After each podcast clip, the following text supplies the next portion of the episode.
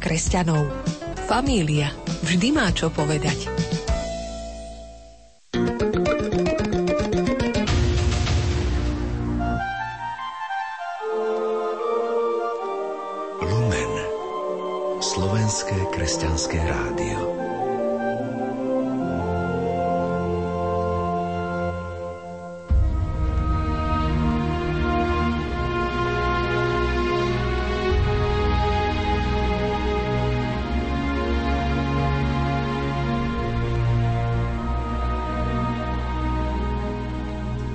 Augustín z Hypo píše, znášal hlad on, ktorý druhých sítil. Trpel sme ten, pre ktorého bol stvorený každý nápoj a ktorý je duchovným pokrmom hladných a prameňom smedných. Poznal únavu pozemského putovania, ten, ktorý sa pre nás sám stal cestou do neba. Onemel a ohluchol pred tými, ktorí sa mu vysmievali. On, vďaka ktorému nemi prehovorili a hluchí počuli. Bol spútaný ten, ktorý rozviazal putá zla. Bol bičovaný ten, ktorý z ľudských tiel vyhnal bič bolestí. Bol ukrižovaný ten, ktorý urobil koniec všetkým našim krížom. Zomrel ten, ktorý kriesil mŕtvych, ale aj vstal, aby už nikdy nezomrel a aby sa od neho každý naučil pohrada smrťou, ako by ju nikdy nemalo kúsiť. Milí poslucháči, začína sa Piatková Betánia. Pri jej počúvaní vás vítajú Michal Vosko, Diana Rauchová a Pavol Jurčaga. A poďme spoločne na Urpín nad Banskú Bystricu. Prinášame vám informáciu o krížových cestách Veľkého posto 2011. Slovo má kolega otec Jan Krupa. Bratia bosí karmelitáni srdečne pozývajú verejnosť na pobožnosť krížových ciest, ktoré sa aj v tomto roku 2011 v období Veľkého pôstu budú konať na Kalvárskej hore Urpíne nad Banskou Bystricou. Pobožnosť krížovej cesty sa začne o 14. hodine. Po jej skončení O 15.30 bude na vrcholovom kostole povýšenia svätého kríža Svetá Omša. Tento rok pripravujú krížové cesty na Banskobistrickej kalvárii nasledovné rímskokatolícke farské spoločenstva. Prvá pôstna nedeľa 13. marca farnosť Čerín. Druhá pôstna nedeľa 20. marca farnosť Stará Sásová. Tretia pôstna nedeľa 27. marca farnosť Brusno. Štvrtá pôstna nedeľa 3. apríla farnosť Slovenská Ľubča. Piatá pôstna nedeľa 10. apríla Monsignor Rudolf Baláš, banskobistrický diecézny biskup. Kvetná nedeľa 17. apríla bratia Bosí karmelitáni. Tradičnú krížovú cestu v 5. pôstnu nedeľu, tento rok 10. apríla, bude viesť monsignor Rudolf Baláš, panskobistrický diecézny biskup. Po krížovej ceste bude diecézny biskup Baláš na Kalvárii sláviť svetú omšu. Na Veľký piatok 22. apríla sa pobožnosť krížovej cesty začne o 10. hodine a bude ju viesť monsignor Marian Bublinec, generálny vikár Bansko-Bystrickej diecézy.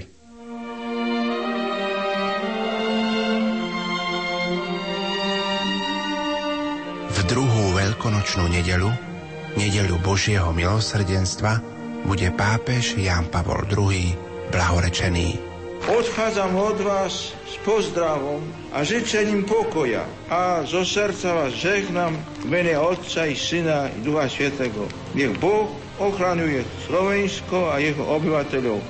Apoštol Božieho milosrdenstva, lietajúci pútnik, mariánsky ctiteľ a pozbudzovateľ k svetosti každého jedného z nás. Všetkých nosím vo svojom srdci. V tomto duchu vás všetkých pozdravujem. Dúfam, že nie je to s Bohom, ale dovidenia. Pripravujte sa na túto veľkú udalosť prostredníctvom nášho vysielania. A v sobotu, 14. mája, putujte spolu s nami ďakovať za dar slovanského pápeža na 7. rozhlasovú púť Rádia Lumen do Krakova.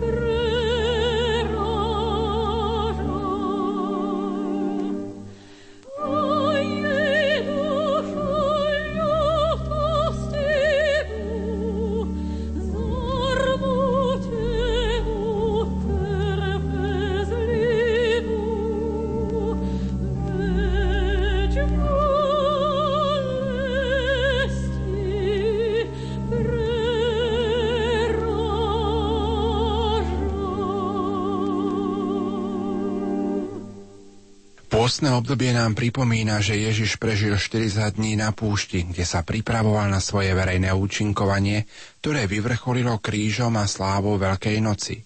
40 dní modlitby a pokánia. Na konci je udalosť, ktorú nám opisuje Evangelium dnešnej nedele. Pokúšanie Krista diablom.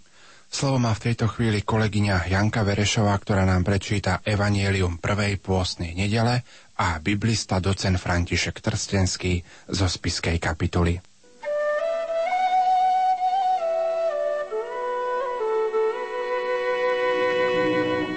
Duch vyviedol Ježiša na púšť, aby ho diabol pokúšal.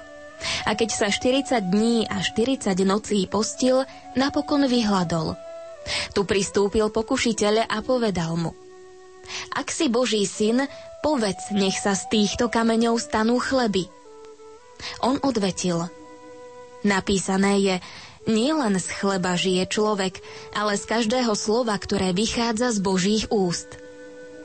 Potom ho diabol vzal do svetého mesta, postavil ho na vrchol chrámu a vravel mu. Ak si Boží syn, vrhni sa dolu, veď je napísané, Svojim anielom dá príkaz o tebe a vezmú ťa na ruky, aby si si neuderil nohu o kameň. Ježiš mu povedal, ale je aj napísané, nebudeš pokúšať pána, svojho Boha. A zasa ho diabol vzal na veľmi vysoký vrch, ukázal mu všetky kráľovstvá sveta a ich slávu a vravel mu. Toto všetko ti dám, ak padneš predo mnou a budeš sa mi klaňať. Vtedy mu Ježiš povedal, Odiď, Satan, lebo je napísané, Pánovi svojmu Bohu sa budeš klaňať a jedine jemu budeš slúžiť. Tu ho diabol opustil a prišli anieli a posluhovali mu.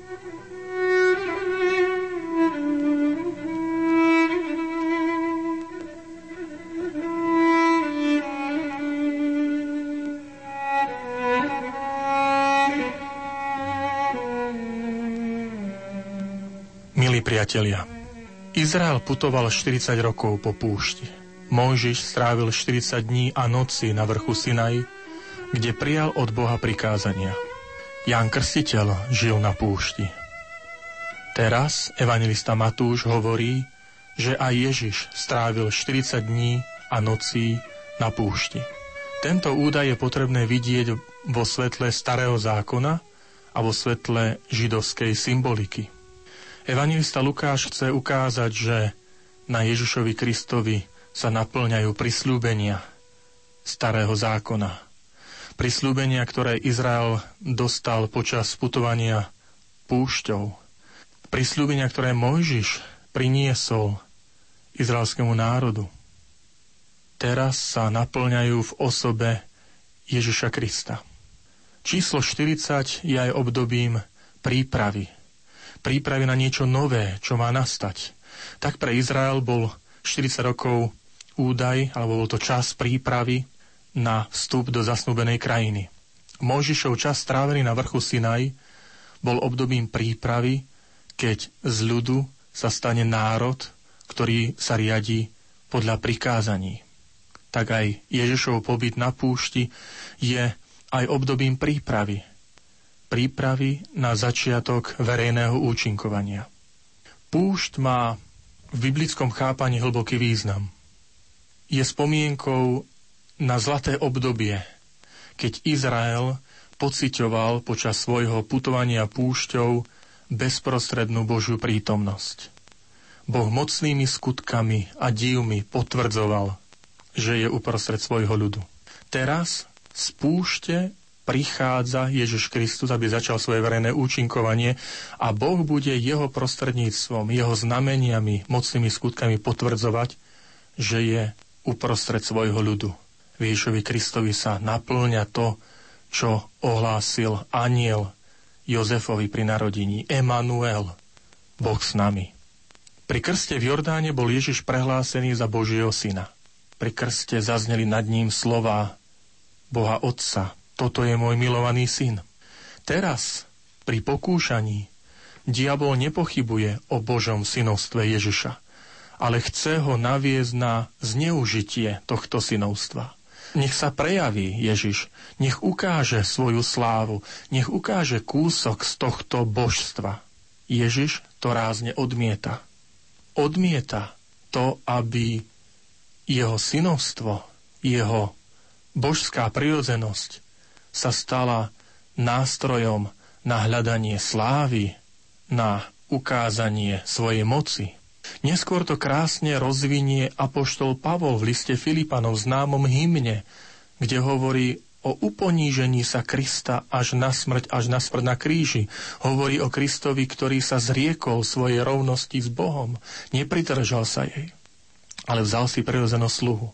Svetý Pavol poukáže práve na túto skutočnosť, že Ježiš počas pozemského života si nikdy nenárokoval na túto Božiu slávu. V dialogu, ktorý vedie Ježiš s pokúšiteľom, všetky Ježišové odpovede pochádzajú z jednej knihy Starého zákona. Z knihy Deuteronómium. Poznáme ju aj pod názvom 5. kniha Mojžišova. Táto kniha židovskému národu pripomínala vyslobodenie Izraela z egyptského otroctva. Pripomínala zmluvu, ktorú Boh uzavrel so svojim vyvoleným národom.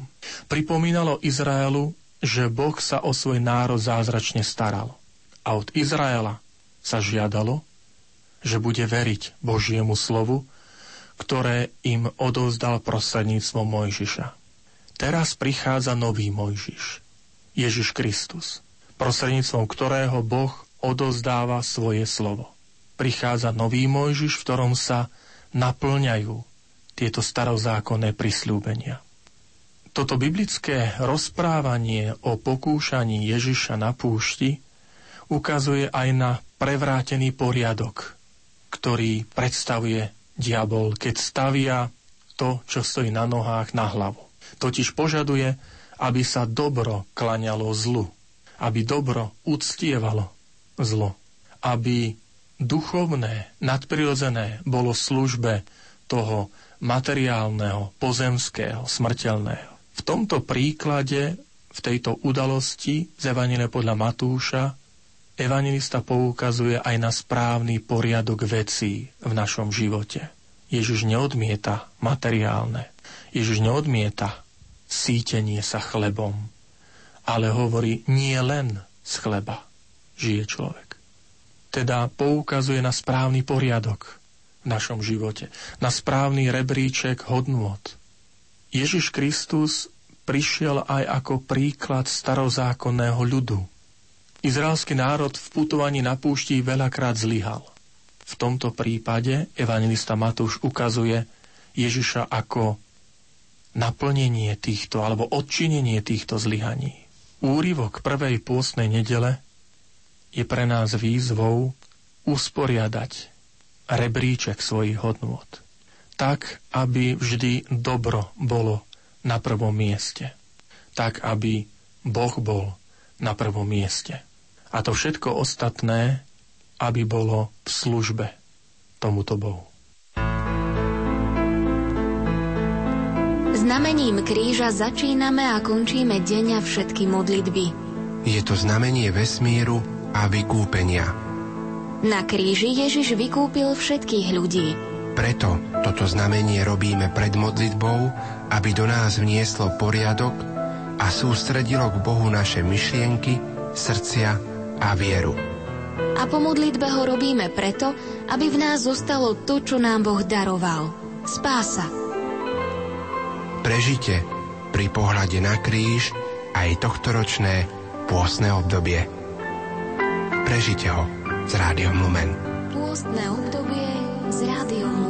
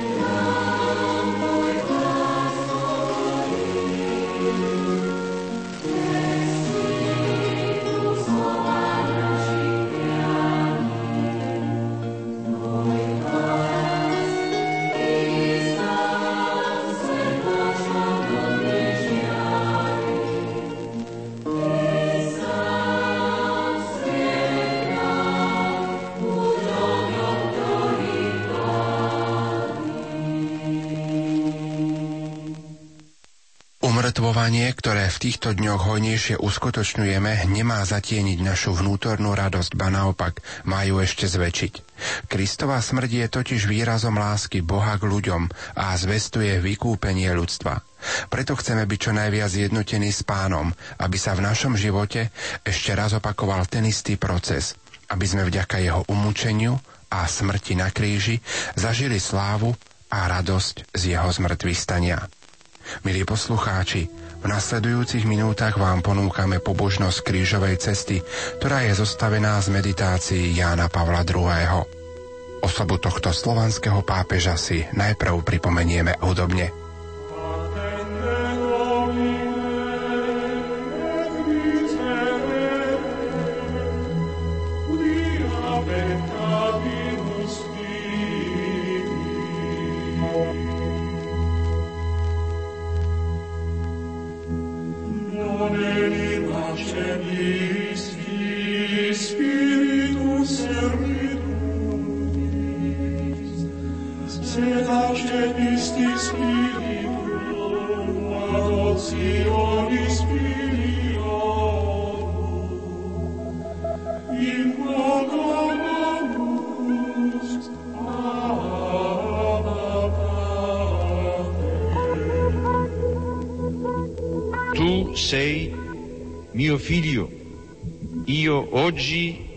Generato. Io gli sarò padre, egli mi sarà figlio. Sono parole profetiche, esse parlano di Dio che è padre nel senso più alto e più autentico della parola. Dice Isaia, Signore, tu sei nostro Padre. Noi siamo argilla e tu colui che ci dà forma. Tutti noi siamo opera delle tue mani.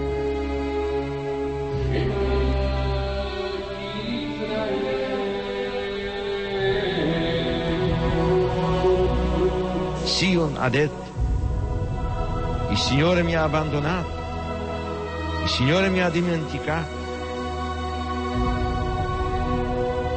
Si dimentica forse una donna del suo bambino? Anche se ci fosse una donna che si dimenticasse, io invece non ti abbandonerò mai.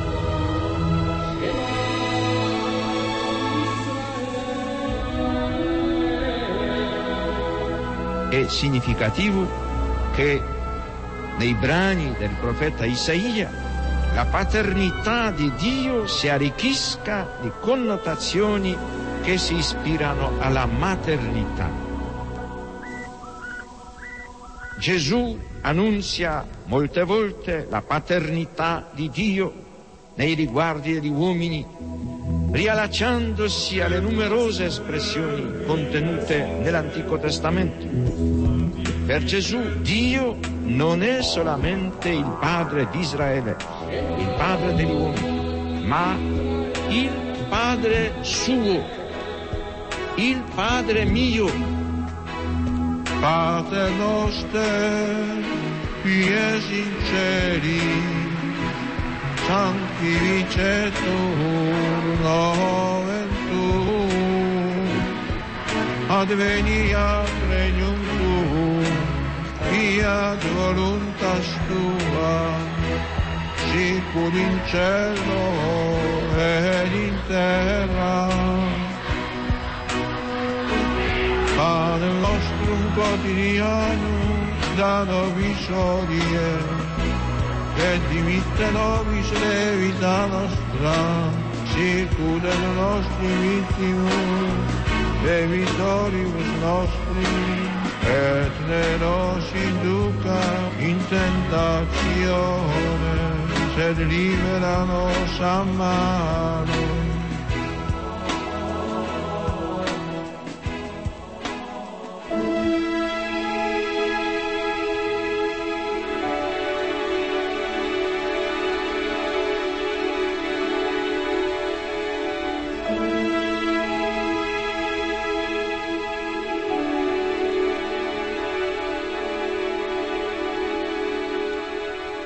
Klaniame sa Ti, Ježišu Kriste. Klaniame sa Ti. Padáme na kolená. Nenachádzame dostačujúce slová ani gestá, aby sme vyjadrili úctu, ktorou nás preniká Tvoj kríž. Ktorou nás preniká dar vykúpenia, ktorý ponúkaš ľudstvu, všetkým a každému, prostredníctvom úplnej a bezpodmienečnej oddanosti Tvojej vôle do Otcovej vôle. Dovol nám hľadieť na Teba, na krížovej ceste a učiť sa od Teba Tvojmu tajomstvu lásky a pokory, ktoré nás privedie k pravej slobode, ktorú si nám Ty vydobil, pretože svojou krvou a svojim utrpením si vykúpil svet. Amen.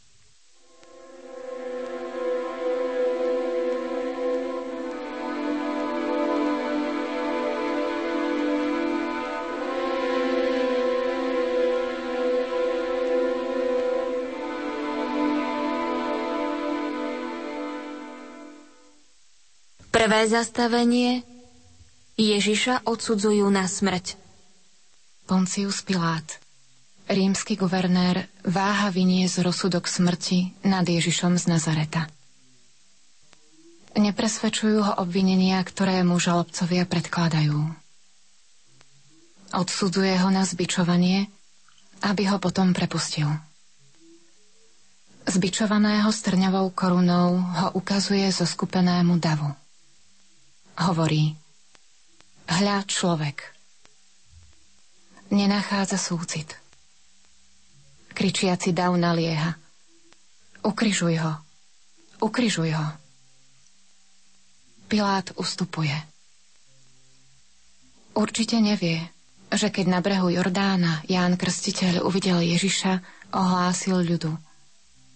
Hľa, Boží baránok, ktorý sníma hriechy sveta. Ľudsky nespravodlivý Pilátov rozsudok, rozsudok človeka, zapíše sa do tajomstva obety Božieho baránka. Prostredníctvom ľudskej nespravodlivosti účinkuje väčšiná láska. Boh tak miloval svet, že dal svojho jednorodeného syna, aby bol odsúdený Pilátom na smrť na kríži, na vykúpenie sveta.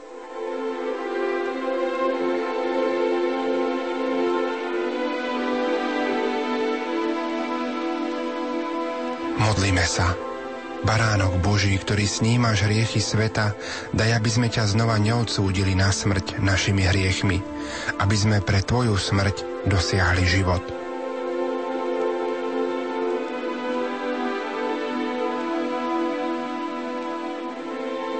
Druhé zastavenie Ježiš berie kríž na svoje plecia.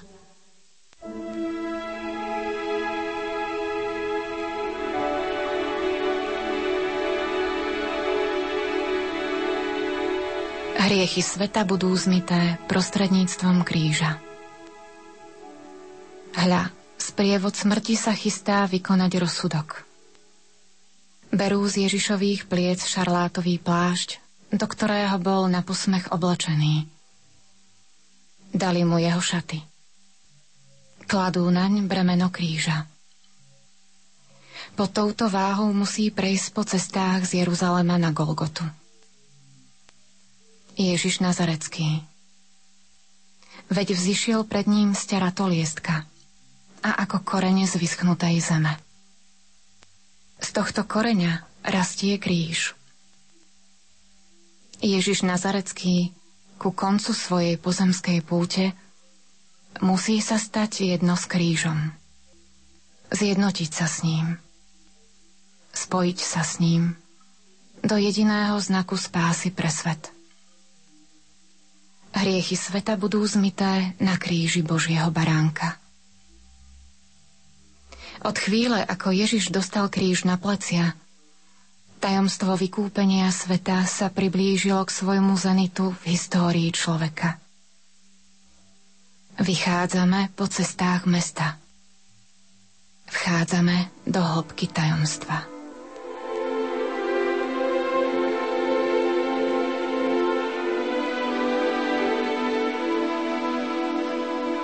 Modlíme sa. Ježišu Kriste, náš sladký pán, najtrpezlivejší baránok, nauč ľudstvo znova pravdu Tvojho kríža.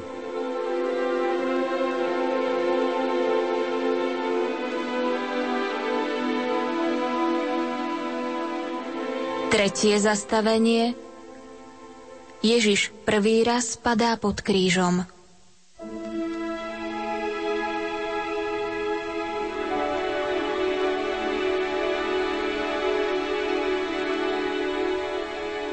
Pravda kríža sa vyjadruje v Ježišových pádoch na ceste na Golgotu.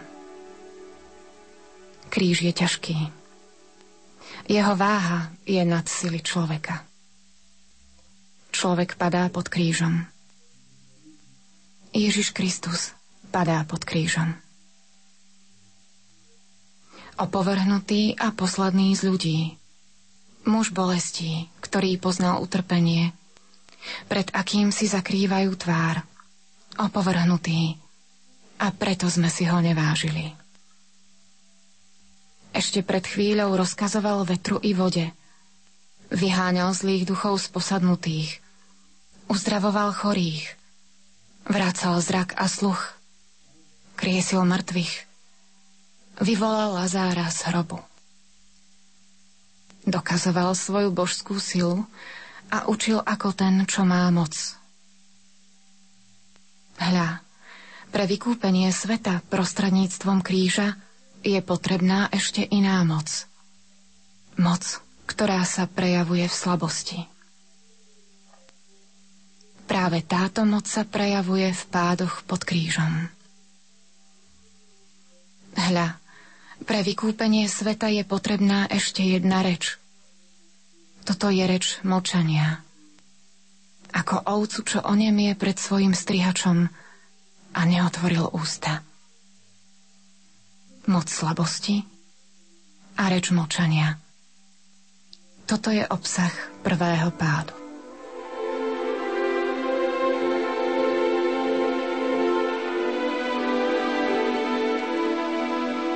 Modlíme sa. Pane Ježišu, uč nás neustále tejto pravde, že sila sa zdokonaluje v slabosti. Uč nás znovu vstávať, keď padáme.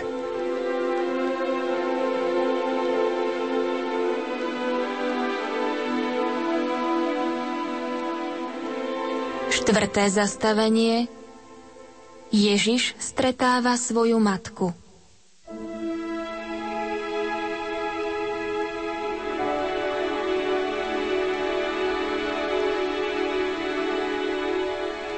Nevedeli ste, že mám byť tam, kde ide o môjho otca. Táto Ježišova otázka bola svojho času odpovedou na výčitku Márie a Jozefa, keď ho stratili v Jeruzalenskom chráme. Hľa, Mária, ktorá zachovávala všetky slová v svojom srdci. Hľa, Mária, blahoslavená je tá, ktorá uverila tá istá v Nazarete, v Betleheme, počas úteku do Egypta a znovu v Nazarete. A teraz na krížovej ceste.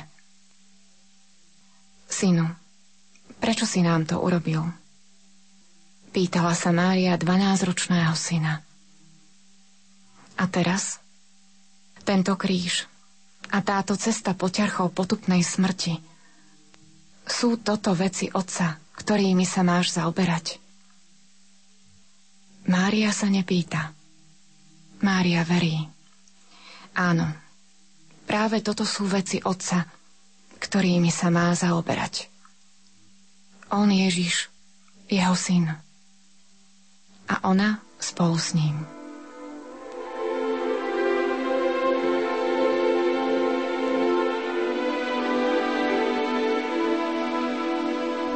Modlíme sa.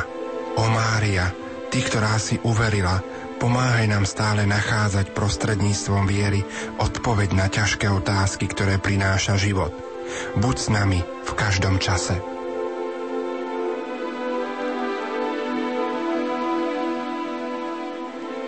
Piaté zastavenie Šimon Cyrénsky nesie Ježišov kríž.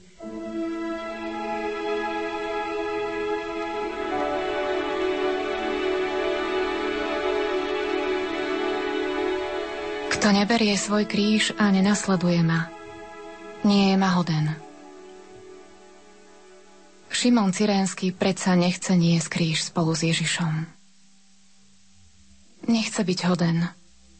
Nenachádza žiadnu dôstojnosť v nesení kríža spolu s človekom odsúdeným na smrť na kríži.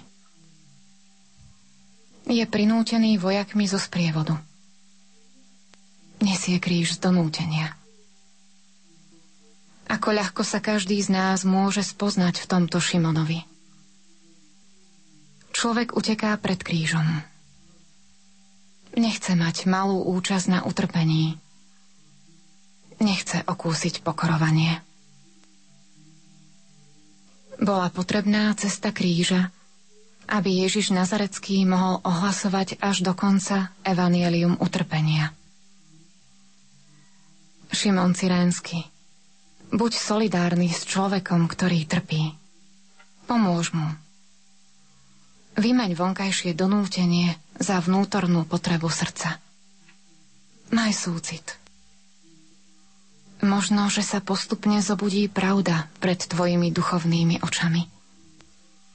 Možno postupne budeš hoden toho, s ktorým nesieš kríž.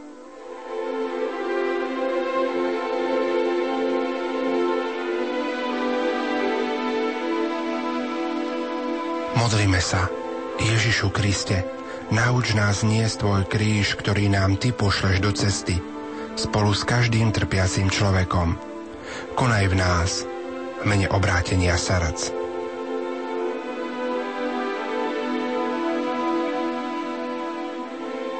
Šieste zastavenie Veronika utiera Ježišovi tvár –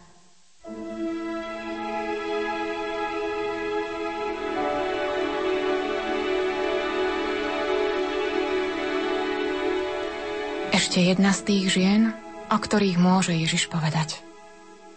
Urobila mi dobrý skutok. Evanielia mlčia o tomto dobrom skutku jednej ženy.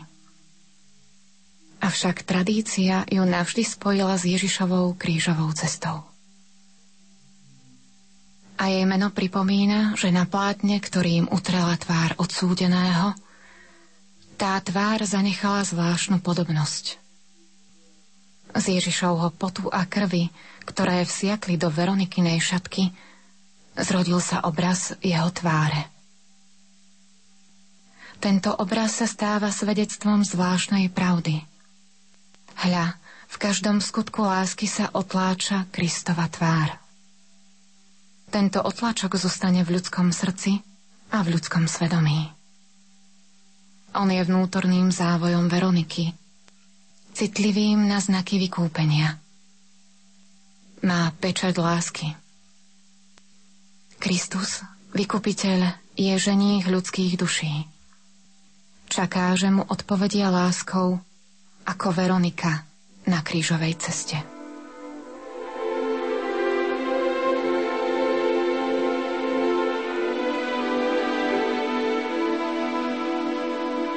Modlíme sa, ó Ježišu, Nauč nás milovať aj v utrpení. Nauč nás milovať zvlášť v utrpení.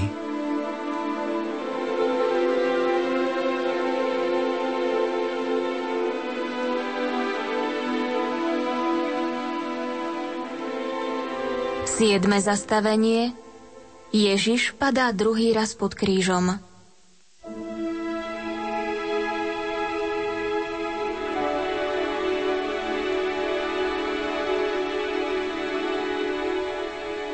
Skutku, on niesol naše choroby a našimi bôľmi sa on obťažil. No my sme ho pokladali za zbitého, strestaného Bohom a pokoreného. On však bol prebodnutý pre naše hriechy, stríznený pre naše neprávosti. Aká je pravda Kristovho kríža?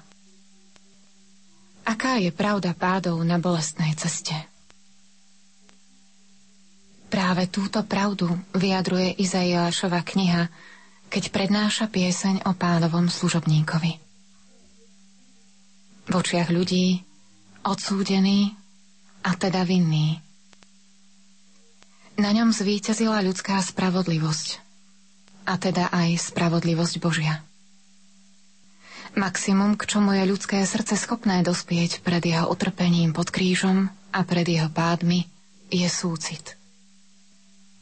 Dostať sa ďalej možno iba očami tajomstva. Práve tak hovorí prorok.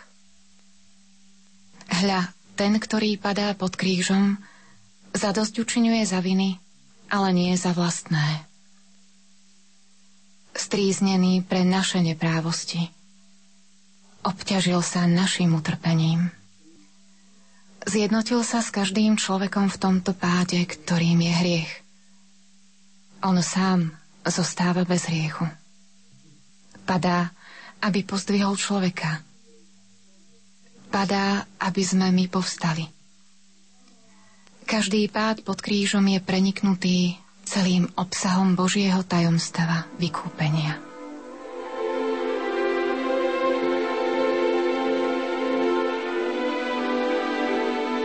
Modlíme sa, aby sme si nezatvrdzovali srdcia, Pane, aby sme videli pády našich hriechov a našich vín v Tvojich pádoch pod krížom. Daj nám svetlo svedomia, daj nám silu obrátiť sa.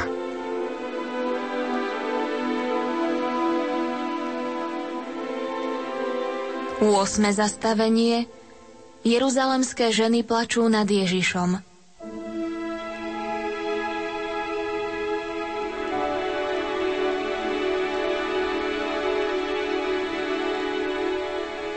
Ježiš hovorí Céry Jeruzalemské, neplačte nado mnou, ale plačte sami nad sebou a nad svojimi deťmi. Čudné sú to slová slová povzbudenia, ktoré sú aj napomenutím. A toto napomenutie ďalej pokračuje. Lebo prichádzajú dni, keď povedia Blahoslavené neplodné, loná, čo nerodili a prsia, čo nepridájali. Vtedy začnú hovoriť vrchom Padnite na nás a kopcom prikryte nás. Lebo keď toto robia so zeleným stromom, čo sa stane so suchým? Týmito slovami Ježiš odpovedá na plač a lamentovanie jeruzalemských žien, ktoré ho odprevádzajú na krížovej ceste. V týchto slovách zahrňa všetky bolesti, ktoré zasiahnu človeka v perspektíve vždy viac vzdialenej ako budúcnosť. Nie iba budúcnosti Jeruzalema – ale celého ľudského sveta. Všetky ľudské bolesti, bolesti ľudského sveta, spojené s dedičstvom hriechu, sa zlievajú ku Kristovmu utrpeniu. On je zelený strom. V ňom sa zjavuje nová spravodlivosť, nový život. Z jeho kríža vyžaruje vykúpenie na všetkých ľudí a tak napomínajúce slová adresované jeruzalemským ženám. Ťažké to slová nesú v sebe svetlo nádeje.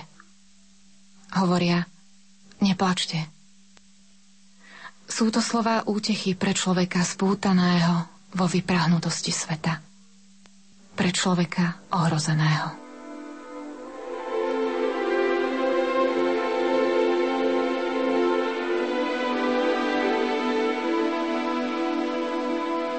Modlíme sa, ó Ježišu Kriste, buď s nami v každom čase, aby sme vedeli prenikať svetlom Tvojho Evanielia každú skúšku, ktorú prináša život.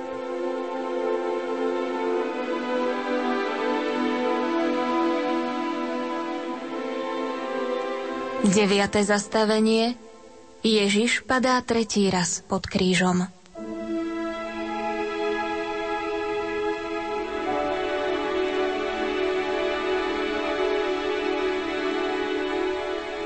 Všetci sme blúdili ako ovce. Išli sme každý vlastnou cestou. A pán na neho uvalil neprávosť nás všetkých. Hľa, tretí Ježišov pád na bolestnej ceste. padá stále viac vyčerpaný. Padá pod ťarchou kríža. Zároveň padá pod ťarchou hriechov celého ľudstva. Naozaj, pán na neho uvalil neprávosť nás všetkých. Tak hovorí Izaiáš, prorok starého zákona, takmer očitý svedok. Hľa, pánovi sa páčilo zdrviť ho utrpením. Tak pokračuje Izaiášova kniha. Môže sa lepšie vyjaviť realizmus tretieho pádu pod krížom? Realizmus tohto prevratného tajomstva? Hľa, toho, ktorý nepoznal hriech, Boh za nás urobil hriechom. Práve preto to Ježiš je zdrvený utrpením. On, ktorý nepoznal hriech, pochopí na krížovej ceste, aké hrozné utrpenie je hriech. Chápe to. Prežíva to srdcom človeka, Boha.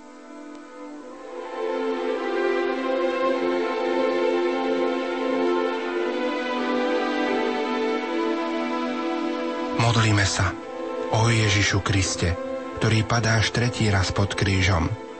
Prosíme ťa za všetky ľudské srdcia, o milosť kajúcnosti za hriechy, o milosť pásnej bolesti svedomia.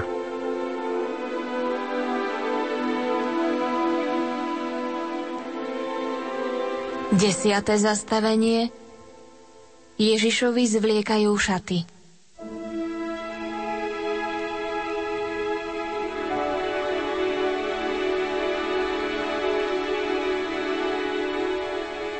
Prišli na miesto, ktoré sa volá Golgota, čo znamená lepka.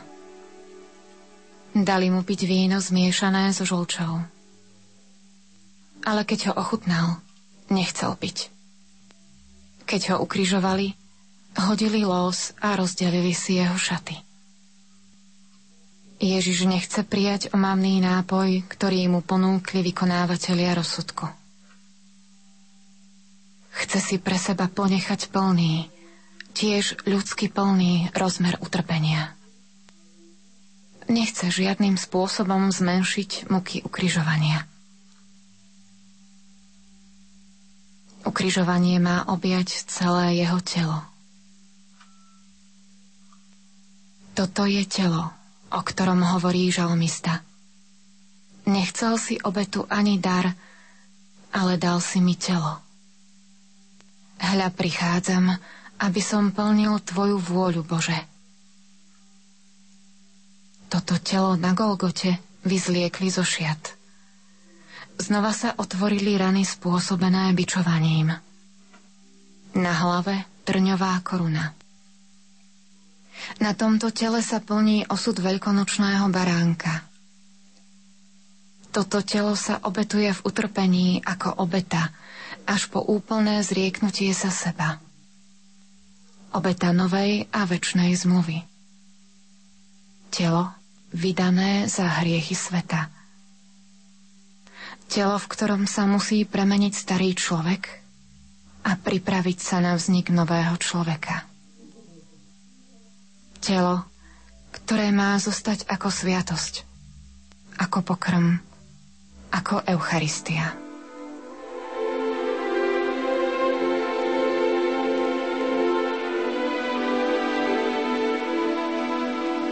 Modlíme sa, ó Pane, pre Tvoje umúčené telo dovol nám prijať ako pravdu skutočnosť, že naše telá sú chrámom Ducha Svetého, ktorý prebýva v nás.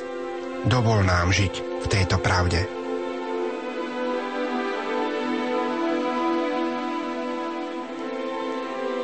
Jedenáste zastavenie Ježiša pribíjajú na kríž.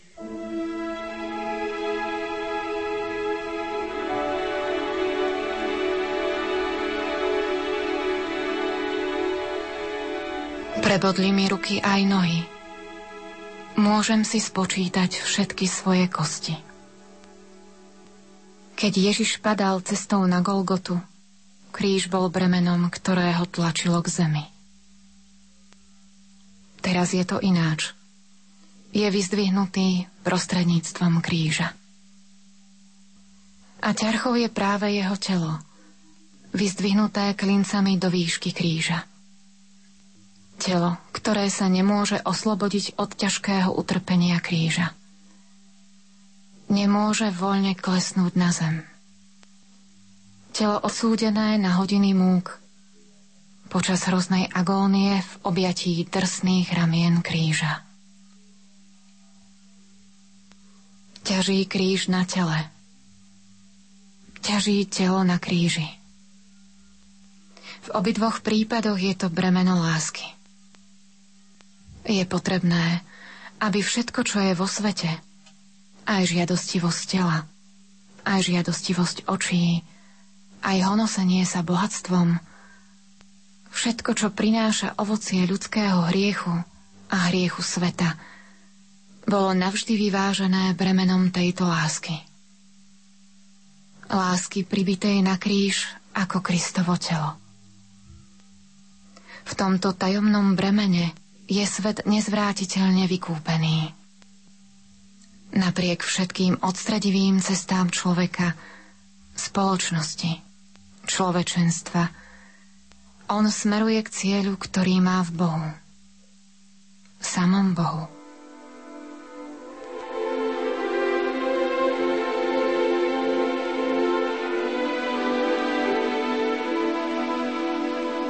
Modlíme sa. Duch pravdy. Dovol nám stále cítiť spásne bremeno Kristovho kríža. Dovol nám preniknúť tmu ľudskej histórie svetlom križovania.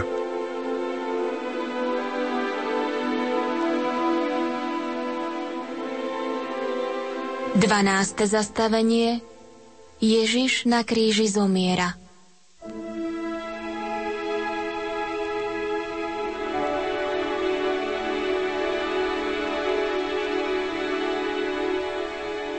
Uponížil sa. Stal sa poslušným až na smrť. Až na smrť na kríži. Prijal smrť, pravú ľudskú smrť. Vybral si smrť smrť na kríži. V tejto smrti sa spontánne zriekol sám seba. Prijal od človeka smrť.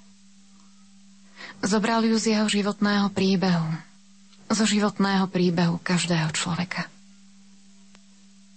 Vybral si smrť ako Adamovo dedičstvo. Týmto spôsobom sa celkom a navždy stal podobný ľuďom. V tejto úplnej podobnosti človeku prostredníctvom smrti bol dokonale poslušný. Spasiteľsky poslušný. A touto poslušnosťou až na smrť premohol smrť. Premohol smrť, pretože premohol hriech. Hriech má svoje korene v neposlušnosti stvorenia vo vzťahu k stvoriteľovi a otcovi – a má svoje ovocie v smrti.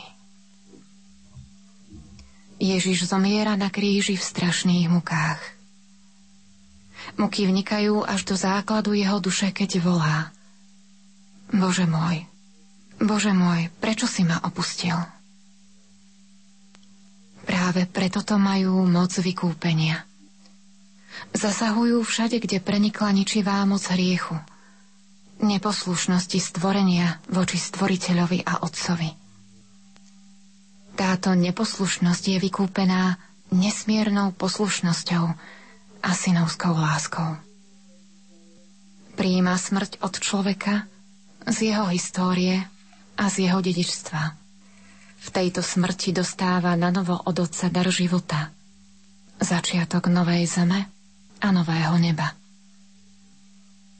Ježiš zomiera na kríži. Vydychuje ducha. Dokonané je. Otče, do tvojich rúk porúčam svojho ducha. Najväčšia chvíľa histórii stvoreného sveta.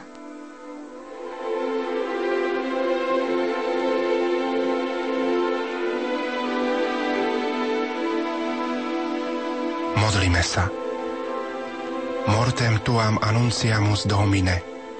O Ježišu Kriste, aby sme žili v tomto živote, do ktorého si nás voviedol prostredníctvom Tvojej smrti.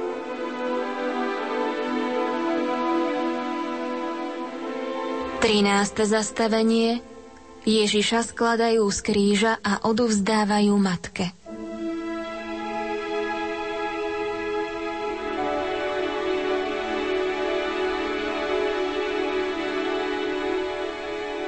Mária, hľa, vracia sa do tvojich materinských rúk toto telo, ktoré väčší syn prijal z tvojho panenského lona. Nechcel si obetu ani dar, ale dal si mi telo. Bol v tvojom náručí už ako dieťa, ako novorodeniatko v Betleheme. A už vtedy mu hrozila smrť z rúk Herodesových vojakov. Teraz ho tá smrť dostihla pred tvojimi očami, matka.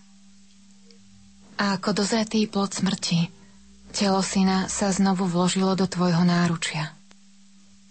Na tejto smrti sa zúčastňuje aj tvoje materinské srdce, tak ako pri narodení Emanuela. Veď bol vyťatý z krajiny živých. Pre hriech svojho ľudu dostal úder smrteľný bol naozaj poslaný. Na pád a na povstanie mnohých v Izraeli a na znamenie, ktoré mu budú odporovať. A tvoju dušu prenikol meč. Matka zjednotená so synom v jeho utrpení a smrti. Matka zjednotená s Kristom diela vykúpenia človeka a sveta – tento meč, ohlásený prorokom Simeonom, prebodne tvoju dušu, aby vyšlo najavo zmýšľanie mnohých srdc.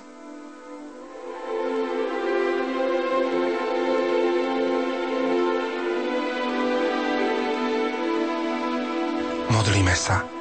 Ó Matka, nech sa pre Tebou myšlienky našich srdc stávajú vždy žiarivými a čírimi – nech ich prenikne svetlo Kristovho kríža, ktoré sa odráža v Tvojom nepoškvrnenom srdci.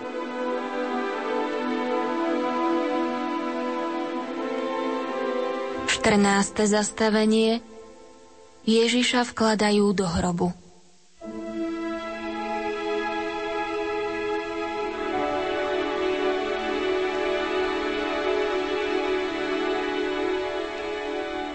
Lebo nenecháš moju dušu v podsvetí a nedovolíš, aby tvoj svetý videl porušenie. Sledujeme telo zvesené z kríža a ovinuté plachtou. Zúčastneme sa na pochovávaní tohto tela, v ktorom sa Kristus pokoril. Stal sa poslušným až na smrť. Tento pohreb je doplnením jeho poslušnosti prijal ľudskú smrť a teraz príjma aj hrob, ktorý mu ponúkol blízko miesta smrti dobrý muž, Jozef Arimatejský. Ľudský hrob je miesto, ktoré chráni pred pohľadom ostatných ľudí postupný proces rozkladu ľudského tela. Hrob Ježiša Nazareckého je miesto, ktoré ešte zakrýva tajomstvo viery – zostúpil k zosnulým, ako vyznávame v apoštolskom vyznaní viery. Nenecháš moju dušu v podsvetí. Áno, vstúpil svojou smrťou, svojou vykupiteľskou smrťou do všetkého, čo je medzi Bohom a človekom. Vstúpil do reality hriechu a do reality zavrhnutia vykúpil človeka.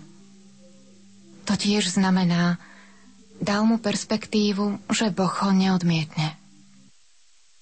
Hrob Krista je naozaj miestom, v ktorom ho Boh nad všetko povýšil.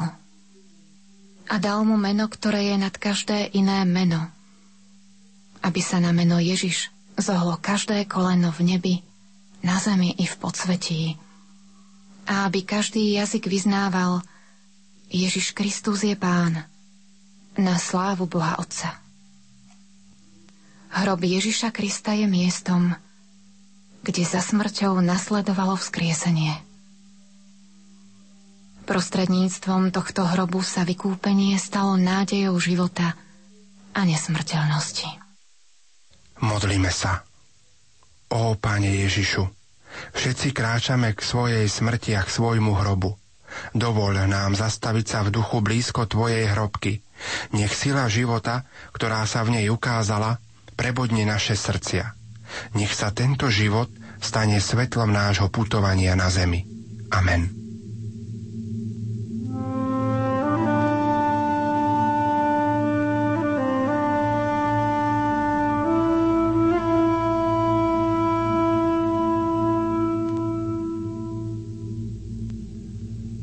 Nebeský oče, Ty, ktorý si v Kristovom kríži zmieril so sebou svet i človeka. Prichádzame pred Teba bez zásluh, bez toho dobra, ktoré čakáš od svojich adoptívnych synov. Ale prinášame Ti ešte raz kríž Tvojho syna. Počuj, oče, výkrik Tvojho syna, ktorý pre upevnenie novej a väčšnej zmluvy stal sa poslušným až na smrť na kríži. Daj, aby sme pamätali na veľké učenie jeho utrpenia, aby sme boli účastní slávy jeho vzkriesenia. On je Boh a s tebou žije a kráľuje v jednote s Duchom Svetým po všetky veky vekov. Amen. Krzyżu święty nade wszystko drzewo przenajszlachetniejsze. W żadnym lesie takie nie jest, jedno na którym sam Bóg jest. Słodkie drzewo, słodkie gwoździe, rozkoszny owoc nosiło. Thank you.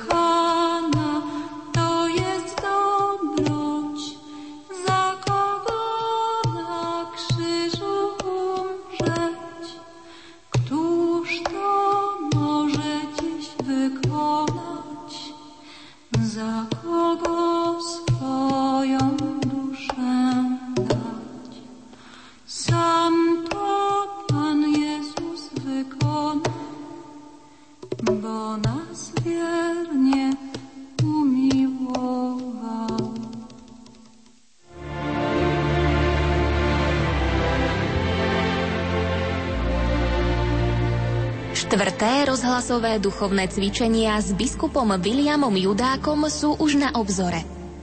Mám bázeň pred touto veľkou príležitosťou a budem sa usilovať tieto dni naozaj zodpovedne pripraviť na dané témy. Samozrejme teším sa na poslucháčov Radia Lumen a veľa sa za nich aj v týchto dňoch modlím a prosím aj ich, aby po svojich modlitbách aj každodenných obetiach, najmä chorí a starí, mysleli aj na tento úmysel, aby toto naše stretnutie na vlnách éteru bolo vzájomne obohacujúce.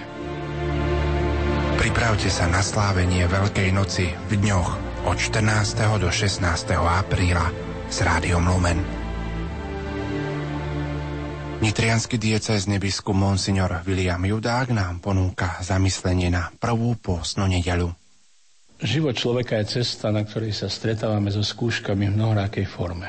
Keďže posvetný čas, v ktorom sa nachádzame, nás pozýva k tomu, aby sme nachádzali cestu k Bohu aj k sebe, pouzbuďme sa príkladom Ježiša Krista, ku ktorému sa približuje diabol, aby ho pokúšal. Je priam nepochopiteľné, ako ďaleko ide Boží syn ústretý človeku. Stáva sa jedným z nás, riekol sa seba samého, stal sa podobný ľuďom, hovorí svätý Pavol. Stáva si medzi hriešníkov, keď Jan Krstiteľ vyzýva k pokániu a Ježiš pristupuje k nemu, aby sa dal pokrstiť ako posledný hriešník. Ježiš Kristus je takto nielen príkladom pre našu mravnú obrodu, ale aj cestou k týmto hodnotám. On sa postavil na našu stranu, a pobada nás na cestu boji proti hriechu a učí nás, ako sa postaviť proti pokušeniam. Ruský spisovateľ Dostojevský v diele Bratia Karamazovci o udalosti pokušenia Ježiša hovorí. Ak sa stal na svete niekde nejaký ozajstný a ohromujúci zázrak, teda v ten deň, deň troch otázok, lebo v týchto troch otázkach akoby bola do jedného celku zhrnutá a predpovedaná celá budúca história ľudstva, a zjavené tri podoby, v ktorých sa zídu všetky neriešiteľné problémy ľudskej prírodzenosti na Zemi. Svetý Augustín niekoľko storočí predtým píše tiež v tomto duchu. Áno, diabol pokúšal Krista, ale v Kristovi pokúšal teba, lebo Kristus mal z teba pre seba telo, zo seba pre teba spásu. Z teba mal pre seba smrť, zo seba pre teba život z teba pre seba potupu, zo seba pre teba slávu. Evangelisti Matúš a Lukáš podávajú správu o pokušení Ježiša. V otázke je Boh, s ktorým má práve dočinenia pokušiteľ. Ak si Boží syn, povedz, nech z týchto kameňov sa stanú chleby. Ak sa tak nestane, potom inak Boží prísľub nie je pravdivý, že Boh prikázal svojmu anielovi, aby ťa zobrali na ruky Týmto chcel diabol spochybniť Krista, jeho poslanie. Pokušiteľ chce predpisovať podmienky pre pravdu a diktovať mieru pravdy. Len ak toto dokážeš, čo ja od teba žiadam, si Boží syn. Ježiš však nepotrebuje, mohli by sme povedať, diablov certifikát. Nepotrebujeme ho ani my. Veď ak chceme žiť plnohodnotný život, musíme chodiť po cestách, ktoré nám ponúka Boh a nie diabol. Na našej životnej ceste nás teda neustále čaká veľká úloha a rozhodnutie. Zahľaďme sa aj dnes na pokúšaného, trpiaceho, ukrižovaného ale aj z mŕtvych stáleho pána a prosme ho o pomoc v boji o dobro. On nás mnohom predišiel, aby nám dal odvahu, ponúkol svoju pomoc a vlial nádej o istom konečnom víťazstve.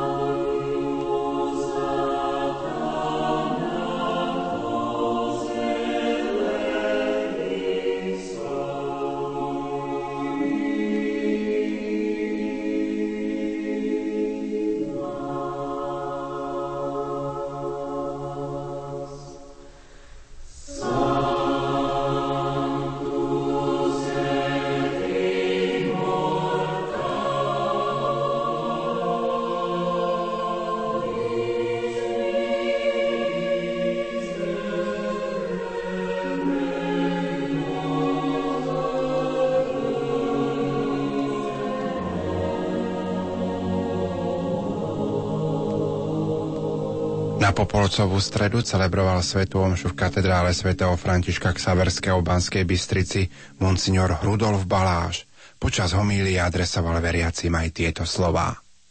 Drahí bratia a sestry, vstupujeme do najvážnejšieho obdobia v cirkevnom roku, do Veľkého pôstu, keď si máme všetci v sebe zhodnotiť zmysel Kristovho utrpenia a jeho smrti za nás.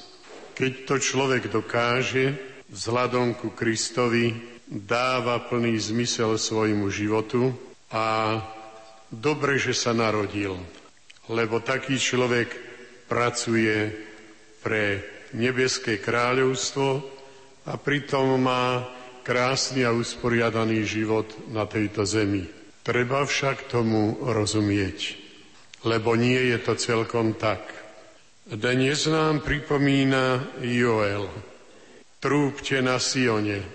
Tieto krátke vyjadrenia prorokov znamenajú ľudia, schopte sa, dajte zmysel svojmu životu, uvedomte si, na čo ste sa narodili. Nežite do prázdna, lebo človek má smolu. Čo robí pravidelne a dobre, to sa mu stane, hovoríme tomu habitusom. Jednoducho je to v ňom tak, ako keď natiahneme na seba šaty, ktoré nám sedia. Ten habitus to je dobrý duchovný návyk, ktorým potom slúžime Bohu, sami seba sa vypracúvame a sme aj na dobrý príklad blížnym. Toto chce povedať prorok. To bola staroveká výzva stálemu a aktuálnemu pokániu. Dávno pred Kristom, aby sa vtedajší starozákonný svet disponoval na stretnutie s Mesiášom. Na stretnutie s Kristom musí mať človek svoje vnútro, hovoríme tomu disponované, teda usporiadané, podľa toho, čo Boh od nás očakáva. Blíži sa deň vzkriesenia, hovorí tento prorok Joel. Kajajme sa, napomína už ľudí v starom zákone. Pre nás v novom zákone by to už malo byť o mnoho jasnejšie, lebo Kristus sa za nás obetoval a on stal aj z mŕtvych a defiluje pred nami ako náš ochranca a najlepší priateľ. Robme veľa dobra, aby sme nasledovali Krista. Radi sa modlíme, aby sme nasledovali zase svojho majstra v modlitbe. Zvykajte si na rodinu modlitbu, lebo tá už aj v slovenskom národe vyhasla. Ľudia sú aj v tejto veci súkromníkmi.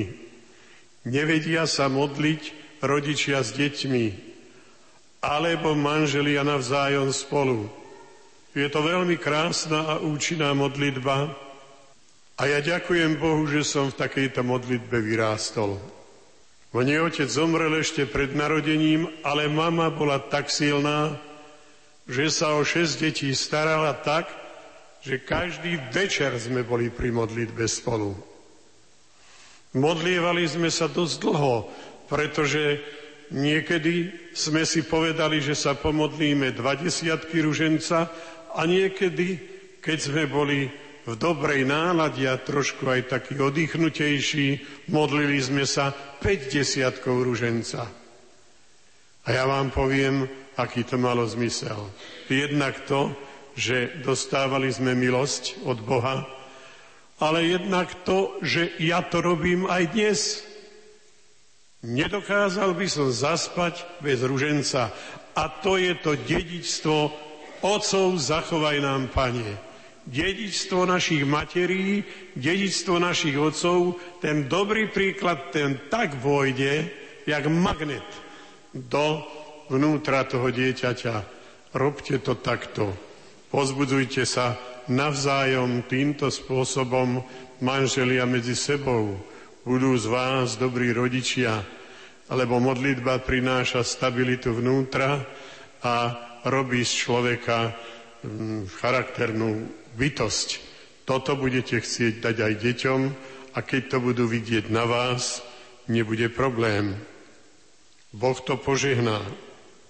Keď ľudia začia spomínaného proroka Joela počuli túto pánovú výzvu, odpovedali nielen roztrhnutím svojich rúch, ale aj svojich srdc. Poslúchli výzvu k pokániu Spoločne sa modlili v chráme a úpenlivo prosili pána, aby sa nad nimi zmiloval. A prorok Joel dosvedčuje, že pán prejavil svoje milosrdenstvo. Veď Boh je láska. A keď vidí, že rozumieme tejto láske, dá nám tú svoju lásku.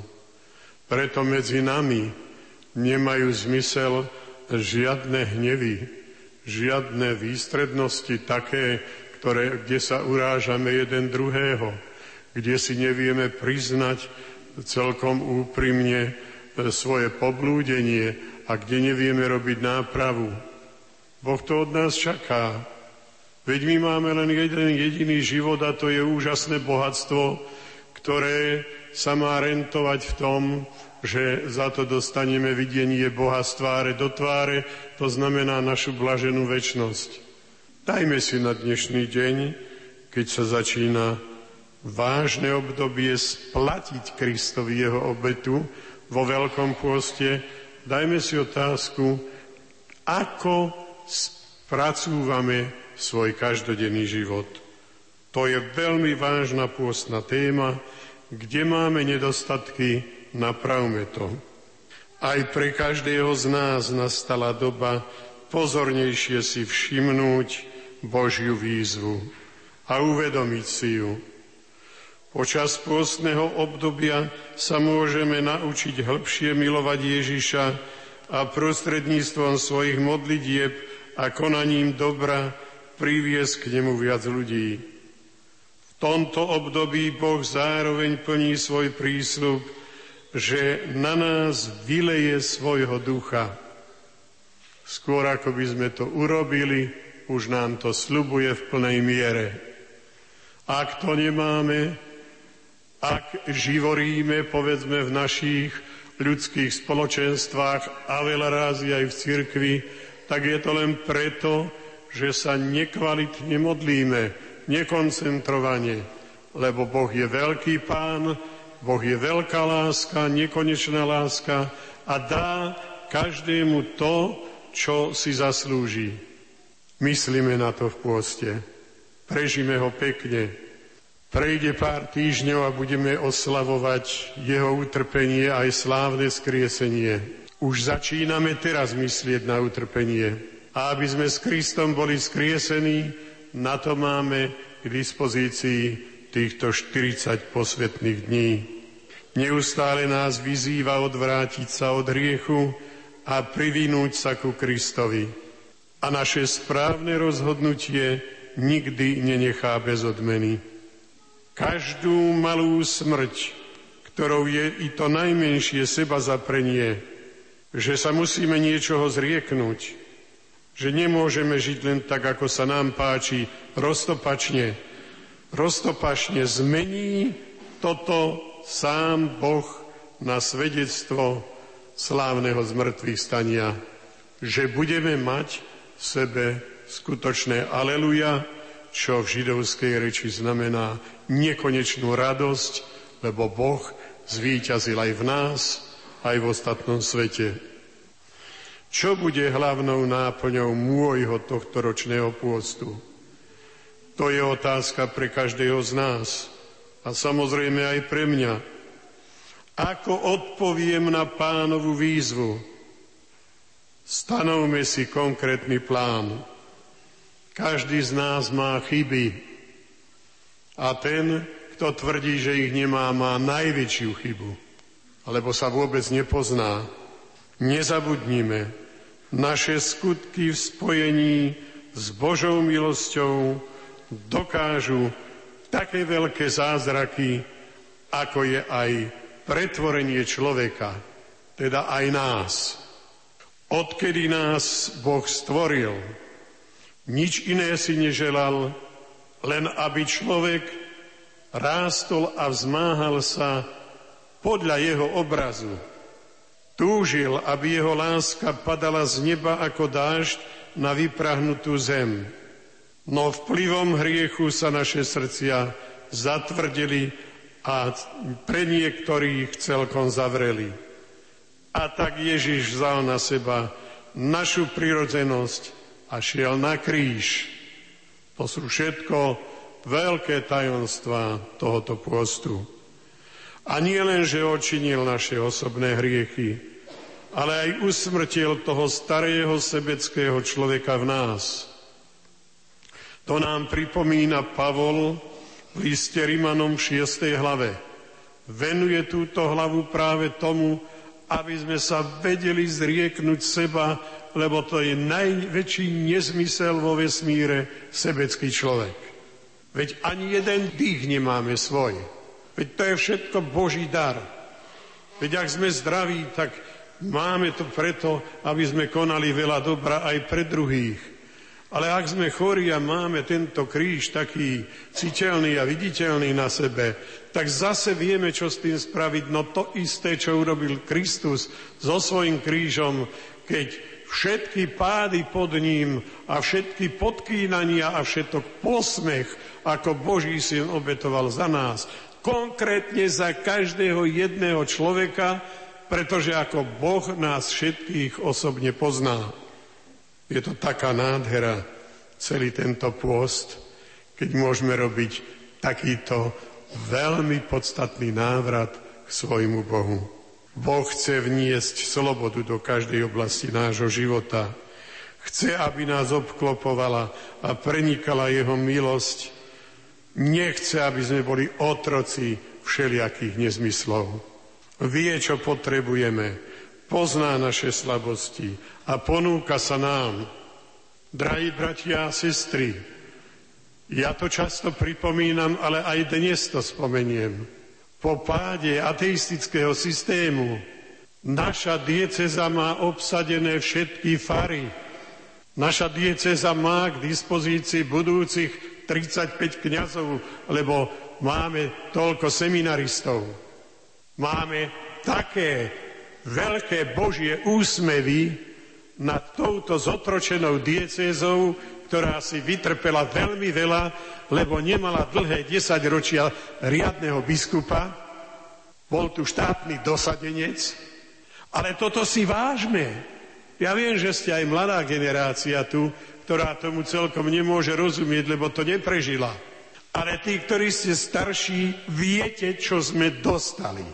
Každá jedna fara, a je ich 165 v diecéze, má svojho kniaza.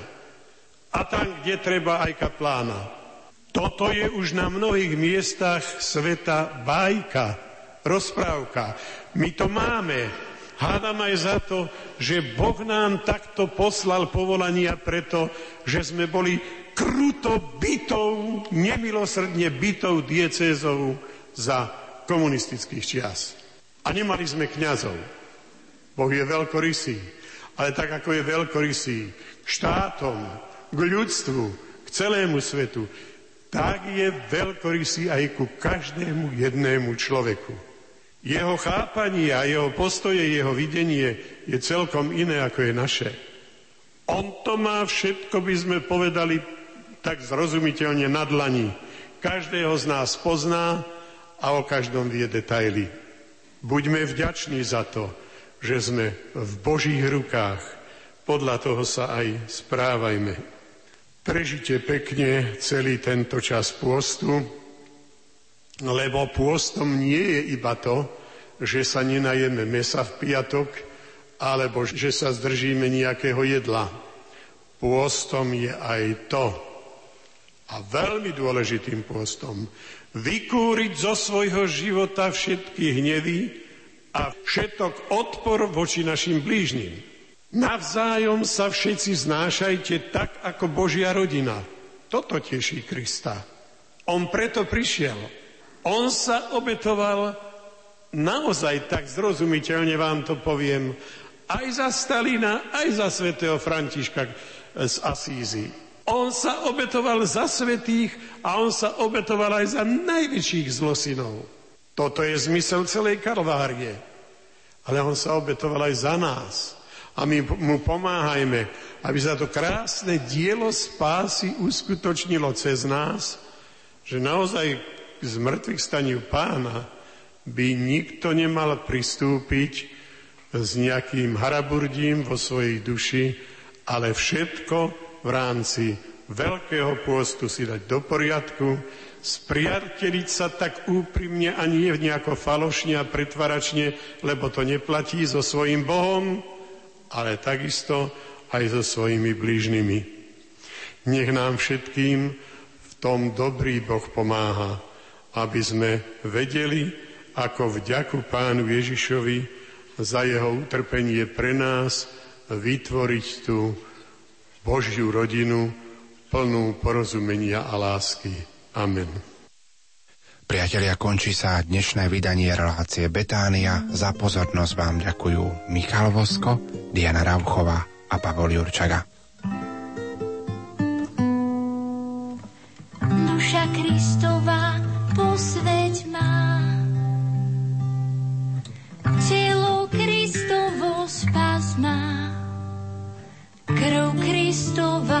napoj má, voda.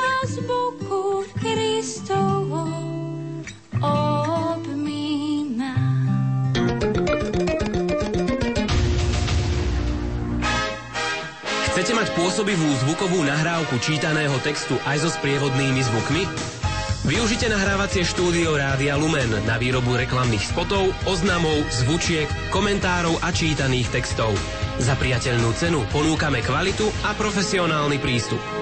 Viac informácií vám poskytneme na telefónnom čísle 048 471 0830 alebo na e-mailovej adrese drotarová zavináč lumen.sk Vysielanie Rádia Lumen môžete počúvať